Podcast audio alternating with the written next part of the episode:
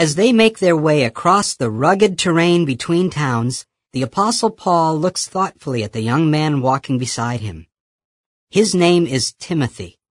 Youthful and full of vigor, Timothy is perhaps in his late teens or early twenties. Each step of this new journey takes him farther from his home. As the day fades, the region of Lystra and Iconium steadily recedes in the distance behind them. What lies ahead? Paul has some idea, for this is his second missionary journey.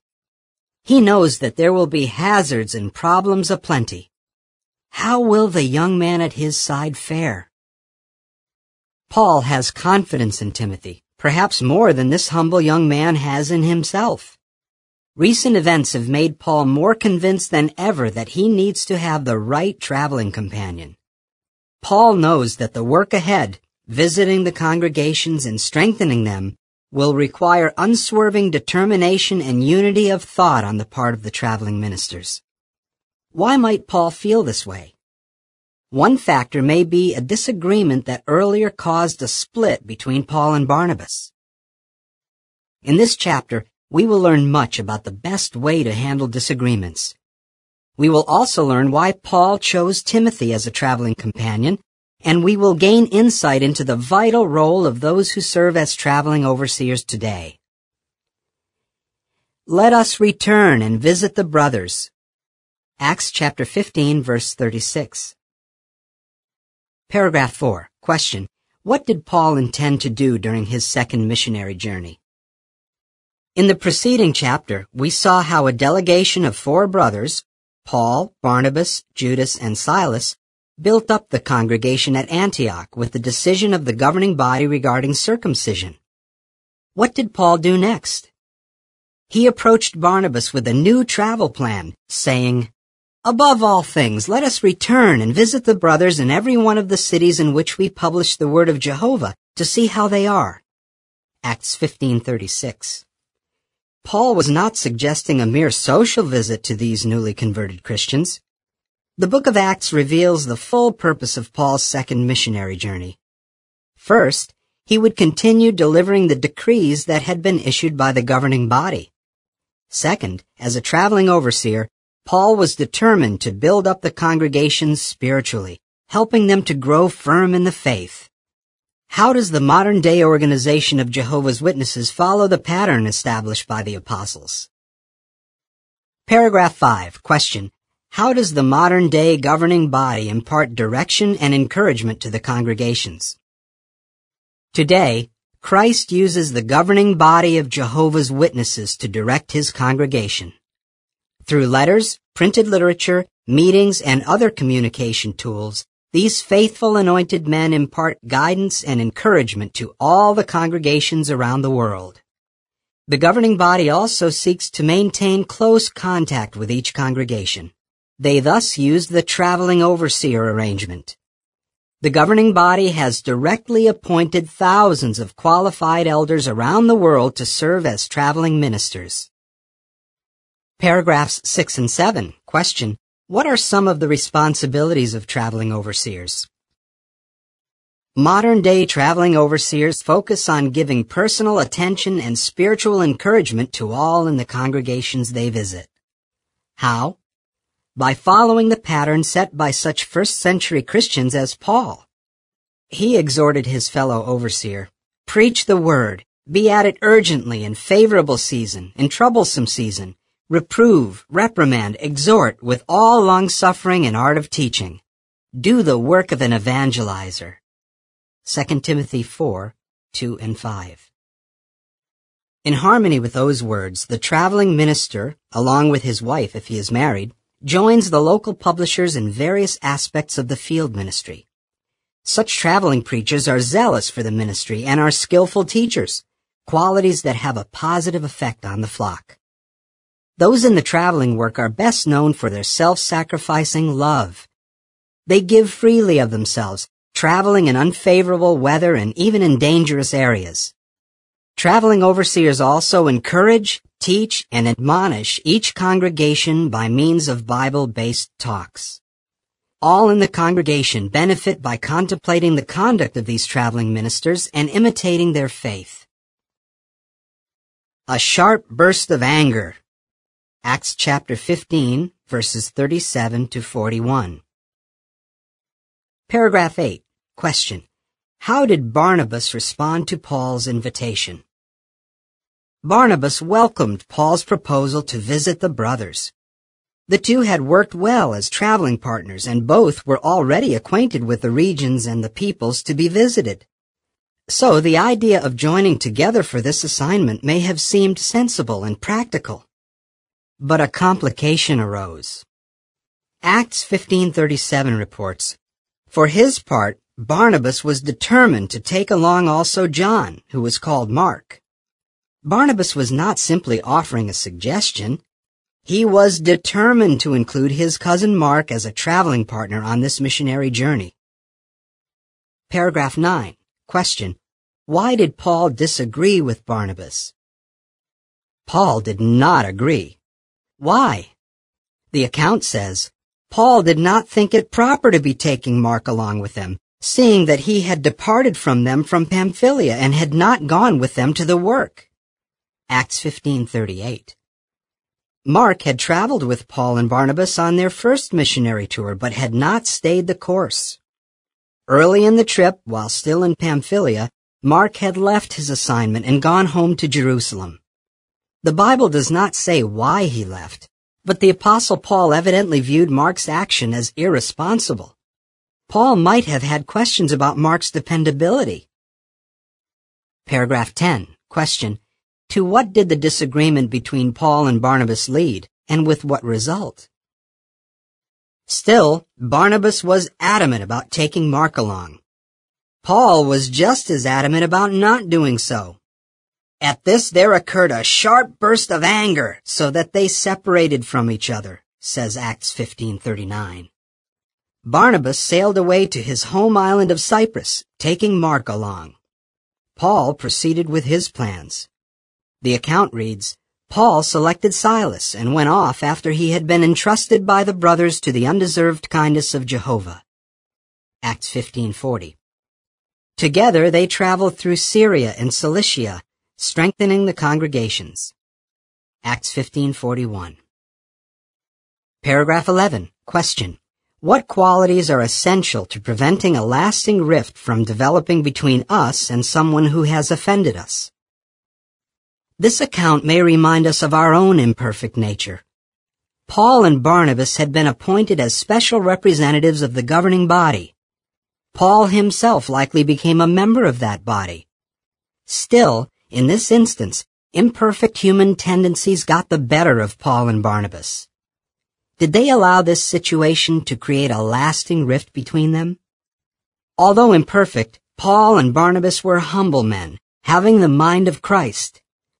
No doubt, in time they manifested a spirit of Christian brotherhood and forgiveness. Later, Paul and Mark worked together in other theocratic assignments. Supplementary information from page 118. Mark enjoys many privileges. Mark's gospel relates that those who arrested Jesus also tried to seize a certain young man who escaped and got away naked. Mark 14:51 and 52. Since Mark, also known as John Mark, is the only one who records this story, the young man may have been the writer himself. If so, Mark had at least some personal contact with Jesus. Some 11 years later, during Herod Agrippa's persecution of the Christians, quite a few members of the Jerusalem congregation gathered in the home of Mary, Mark's mother, to pray. Acts 12:12. It was to their home that the apostle Peter made his way when he was miraculously freed from prison. Thus, Mark may have grown up in a house that was later used for Christian meetings. He no doubt knew Jesus' early disciples well, and they had a good influence on him. Mark served side by side with a number of the overseers of early Christian congregations. His first service privilege, as far as we know, was that of working with his cousin Barnabas and the apostle Paul in their assignment at Antioch of Syria. When Barnabas and Paul embarked on their first missionary journey, Mark traveled with them, first to Cyprus and then on to Asia Minor. From there, Mark returned to Jerusalem for unspecified reasons. After a disagreement between Barnabas and Paul concerning Mark, as described in Acts chapter 15, Mark and Barnabas continued their missionary service in Cyprus. All memories of that disagreement must have been long put behind them by 60 or 61 CE, when Mark was once again working alongside Paul, this time in Rome. Paul, who was a prisoner in that city, wrote to the congregation in Colossae, Aristarchus, my fellow captive, sends you his greetings, and so does Mark, the cousin of Barnabas, concerning whom you receive commands to welcome him if ever he comes to you. Colossians 4:10. So Paul was thinking of sending John Mark from Rome to Colossae as his representative. Sometime between 62 and 64 CE, Mark worked with the apostle Peter in Babylon. As noted in chapter 10 of this publication, they developed a close relationship, for Peter referred to the younger man as Mark my son. 1 Peter 5:13. Finally, in about 65 CE, when the apostle Paul was imprisoned for a second time in Rome, he wrote to his fellow worker Timothy, who was in Ephesus, Take Mark and bring him with you, for he is useful to me for ministering. 2 Timothy 4:11. Doubtless Mark responded readily to that invitation and made his way from Ephesus back to Rome. No wonder this man was highly appreciated by Barnabas, Paul, and Peter. The greatest of all Mark's privileges was his being inspired by Jehovah to write a gospel account. Tradition has it that Mark received much of his information from the Apostle Peter. The facts seem to support this view, for Mark's account contains first-hand details that an eyewitness, such as Peter, would have known. However, it would appear that Mark penned his gospel in Rome, not in Babylon when he was with Peter. Mark uses many Latin expressions and translates Hebrew terms that would otherwise be difficult for non-Jews to understand, so it seems that he wrote primarily for Gentile readers. Returning to the chapter. Paragraph 12. Question. What should characterize modern-day overseers in imitation of Paul and Barnabas? This one burst of anger was not characteristic of either Barnabas or Paul. Barnabas was known to be a warm-hearted and generous man, so much so that rather than calling him by his given name Joseph, the apostles surnamed him Barnabas, which means son of comfort. Paul too was known for his tenderness and gentle demeanor. In imitation of Paul and Barnabas, all Christian overseers today, including traveling ministers, should always strive to show humility and to treat fellow elders as well as the entire flock with tenderness. He was well reported on. Acts chapter 16, verses 1 to 3. Paragraphs 13 and 14, question A. Who was Timothy, and under what circumstances may Paul have met him? Question B. What led Paul to take special notice of Timothy? Question C. What assignment did Timothy receive? Paul's second missionary journey took him to the Roman province of Galatia, where a few congregations had been established. Eventually he arrived at Derbe and also at Lystra. And look, says the account, a certain disciple was there by the name of Timothy, the son of a believing Jewish woman, but of a Greek father. Acts 16.1. Supplementary information from page 121. Timothy slaves in furtherance of the good news. Timothy was a highly valued assistant to the Apostle Paul. After the two men had worked side by side for some eleven years, Paul could write concerning Timothy, I have no one else of a disposition like his who will genuinely care for the things pertaining to you you know the proof he gave of himself, that like a child with a father, he slaved with me in furtherance of the good news. Philippians 2, 20 and 22. Timothy readily gave of himself in order to promote the preaching work, thus endearing himself to Paul and setting a fine example for us. The son of a Greek father and a Jewish mother, Timothy seems to have been raised in Lystra. From infancy, Timothy had been taught the scriptures by his mother, Eunice, and his grandmother, Lois. Along with them, Timothy likely accepted Christianity during Paul's first visit to Timothy's hometown. By the time Paul returned some years later, Timothy, then possibly in his late teens or early twenties, was already well reported on by the brothers in Lystra and Iconium. Acts 16:2. God's Spirit had inspired predictions about the young man, and in harmony with them, Paul and the local elders recommended that Timothy undertake a special form of service. He was to accompany Paul as a missionary companion. Timothy would have to leave his family, and in order to eliminate a possible cause for complaint among the Jews whom Timothy would be visiting, he had to submit to circumcision. Timothy traveled extensively, he preached with Paul and Silas in Philippi, with Silas in Berea, then alone in Thessalonica. When he again met up with Paul in Corinth, Timothy brought good news about the love and faithfulness shown by the Thessalonians despite their tribulation. On receiving disturbing news about the Corinthians, Paul, then in Ephesus, considered sending Timothy back to Corinth. From Ephesus, Paul later dispatched Timothy and Erastus to Macedonia. But when Paul wrote to the Romans, Timothy was back with him in Corinth.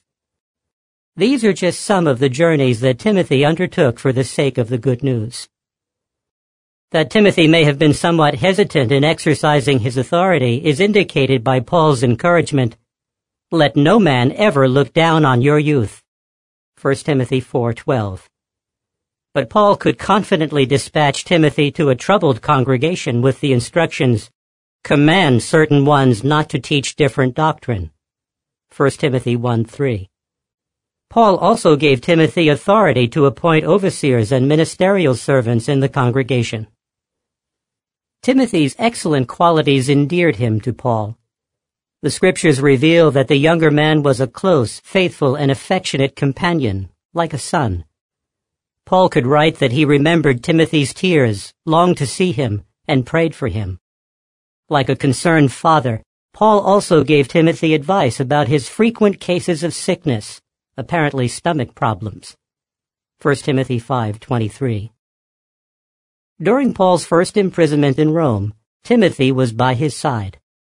At least for a period, Timothy too endured prison bonds. The depth of feeling between these two men can be gauged by the fact that when Paul perceived that his own death was near, he summoned Timothy do your utmost to come to me shortly. 2 Timothy 4, 6 through 9.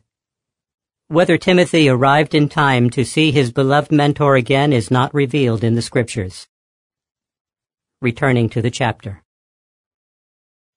Evidently, Paul had met Timothy's family when first traveling to the area about the year 47 CE. Now, during his second visit two or three years later, Paul took special notice of the young man Timothy. Why? Because Timothy was well reported on by the brothers. Not only was he well liked by the brothers in his hometown, but his reputation extended beyond the boundaries of his own congregation. The account explains that the brothers both in Lystra and in Iconium, some 20 miles away, had good things to say about him. Guided by Holy Spirit, the elders entrusted young Timothy with a weighty responsibility to assist Paul and Silas as a traveling minister. Paragraphs 15 and 16. Question. What was it about Timothy that earned him such a good reputation? What earned Timothy such a good reputation at his young age? Was it his intelligence, his physical appearance, or his natural abilities? Humans are often impressed by such qualities. Even the prophet Samuel was once unduly influenced by outward appearances. However, Jehovah reminded him, Not the way man sees is the way God sees, because mere man sees what appears to the eyes, but as for Jehovah, he sees what the heart is.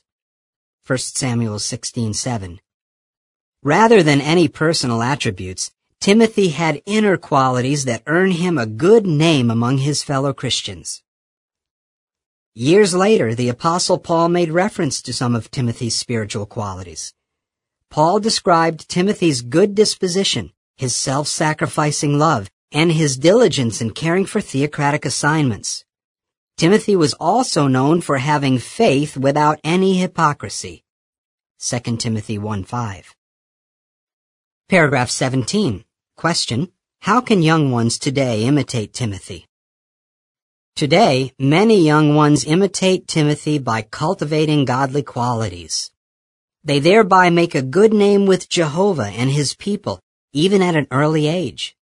They display faith without hypocrisy, refusing to lead a double life. As a result, many young ones can, like Timothy, play an important role in the congregation. How they encourage all lovers of Jehovah around them when they qualify as publishers of the good news and in due time make a dedication to Jehovah and get baptized. Made firm in the faith. Acts chapter 16 verses 4 and 5. Paragraph 18, question A. What privileges did Paul and Timothy enjoy as traveling ministers? Question B. How were the congregations blessed? Paul and Timothy worked together for years. As traveling ministers, they carried out various missions on behalf of the governing body. The Bible record says, as they traveled on through the cities, they would deliver to those there for observance the decrees that had been decided upon by the apostles and older men who were in Jerusalem. Acts 16:4. Evidently, the congregations did follow the direction from the apostles and older men in Jerusalem. As a result of such obedience, the congregations continued to be made firm in the faith and to increase in number from day to day. Acts 16:5. Paragraphs 19 and 20. Question. Why should Christians be obedient to those who are taking the lead? Similarly, Jehovah's Witnesses today enjoy the blessings that come from submissively obeying the direction received from those who are taking the lead among them. Hebrews 13:17. Because the scene of the world is always changing, it is vital that Christians keep pace with the spiritual food provided by the faithful and discreet slave. Matthew 24:45. Doing so can prevent spiritual calamity and help us to remain without spot from the world. True, modern day Christian overseers, including members of the governing body, are imperfect, as were Paul, Barnabas, Mark, and other anointed elders in the first century. But because the governing body strictly follows God's word and sticks to the pattern set by the apostles, they prove themselves trustworthy.